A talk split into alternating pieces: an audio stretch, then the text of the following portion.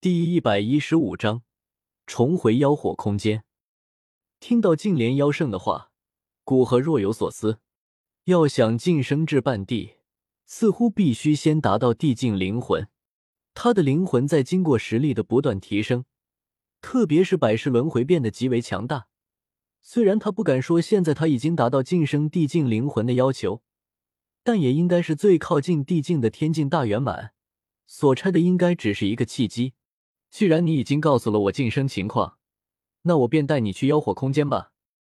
古河飞到净莲妖圣虚影身前，说道：“便看看这个契机能不能在妖火空间之中找到。”净莲妖圣点点头，重新化为一个光团悬浮在空中。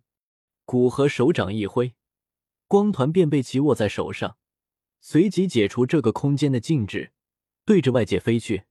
自从上一次三大强者离开妖火空间之后，净莲妖火虽然依旧自傲，但也显得理智了不少。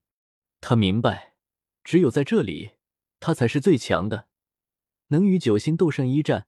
到了外界，有很多人都能打败甚至炼化他。所以，哪怕在三大强者离开后，妖火空间并没有人阻拦他离开，他也没有离开妖火空间。此时，他正在空间深处的岩浆底层修炼，在这将近两年的时间，他的实力更进一步，几乎达到六星斗圣后期，并且对炼天大阵的掌握能力也有所加强。他相信，哪怕那道九彩吞天蟒身上的灵魂印记本体到来，他也能与之一战。当他在心里下达这般判断之时，妖火空间突然距离颤动。里面的空间力量变得不再稳定，一道极其强悍的力量正对着妖火空间轰击，要将其撕裂开来。我都待在妖火空间里面了，居然还准备打入这里，不可饶恕！净莲妖火暴虐的眸子闪烁着红芒，森冷的道。突然，他摸了摸自己的额头，那里有着一道几乎完全消失的印记，正是古河在他身上留下的定位印记。此时，这道印记正散发着极为暗淡的光芒。这样的变化当然瞒不过他的感知。只见他周身弥漫着恐怖的乳白色火焰，神色暴怒的道：“是这个家伙，这一次便让你有来无回。”在他说话的同时，空间被撕开一道数丈大的口子，一道身影正手托着一个光团走了进来。在扎知道来者的修为。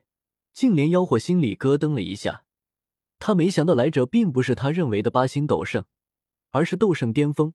这样的实力，已经不是他能挡住的了。该死，你到底是谁？虽然知道自己打不过来者，但净莲妖火气势不低的说道：“我这次来是受人嘱托，准备将你的灵智抹消的。”古河笑了笑，手掌往前一推，光团便散发出耀眼的光芒。在其身前不远处，化为一道虚幻的人影。小妖，好久不见。人影睁开双眼，看着远处那以他为模板幻化的人影，笑着说道：“如同多年不见的老朋友，开口打着招呼。”净莲妖圣，你这个忘恩负义的东西，居然还敢回到这里！看到虚影，净莲妖火完全失去理智，脸色狰狞的骂道，接着手指向古河。还将进入空间的方法告诉别人，让他来对付我，你真的是堕落了。以妖火空间的稳定程度，哪怕斗圣巅峰想要进入，都需要花费一番不小的心力，绝不可能被人这么快破开空间。若说净莲妖圣在其中没起作用，打死他也不信。这种依靠外人的做法，实在让他有些难以接受，根本就不像是净莲妖圣的风格。让他有一种难言的愤怒。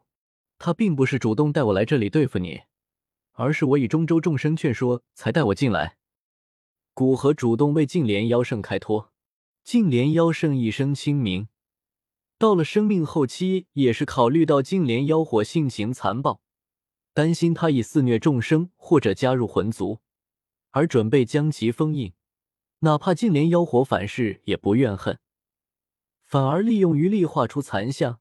最后一分为四，准备作为制衡净莲妖火的手段。若是封印他千年性情变得平和，那他这最后存在天地的印记自然会主动消失。但若是其性情依旧暴虐，那便与妖火一起消散于天地间。对这样一个人，哪怕有些不理解，但不妨碍古河的敬佩。又是这大义凛然的一幕，真是让人厌恶。面对古河的开脱，净莲妖火反而显得更加愤怒。在数千年前，净莲妖圣便是因为担心他会未获苍生从而将他封印，但他明明是净莲妖圣最为亲近的人，为了那子虚乌有的苍生，将他封印几千年还不够，现在更是要抹消他的灵智，难以饶恕。古河摇摇头，没再说什么，也担心夜长梦多。他打开妖火空间的动静引起古元与魂天地的关注。手掌一挥，磅礴的斗气牵动着整个妖火空间的天地能量。话不多说，还是手底下见真章吧。话音刚落，那汇聚而来的磅礴能量，便是化为一道数万丈庞大的手掌，一把对着净莲妖火拍了过去。那掌风过处，无比稳固的空间都是剧烈颤抖了起来。炼天古阵，现。看着那股和那惊天动地般的攻击，净莲妖火满脸凝重，在低喝声中，双手猛然结印，无穷无尽的乳白色火焰从他身体之中涌出，随即射进整片妖火空间。随着这些火焰的射入，只见那虚空之中传来轰隆隆的巨响，那天空之上和岩浆之中，两道数万丈庞大的火阵。突然缓缓浮现，随着其他的乳白色火焰涌入大阵之中，那大阵中心各自出现一道百丈大小的乳白色光圈，对着那袭来的巨手轰击而去。一上一下两道光柱，以一种惊人的速度掠过天际，对着巨手轰然撞去。轰隆隆，无法形容非毁灭波动溢散开来，哪怕以妖火空间的坚硬程度。都在此刻崩裂出无数细小的漆黑裂缝。噔噔噔，两者刚刚碰撞，净莲妖火便被反震之力逼得不断后退。那两道光柱在聚首之前也显得极为勉强，被巨手推得不断后退。很快，巨手击碎两道能量光柱之后，去势不减的对着净莲妖火拍来。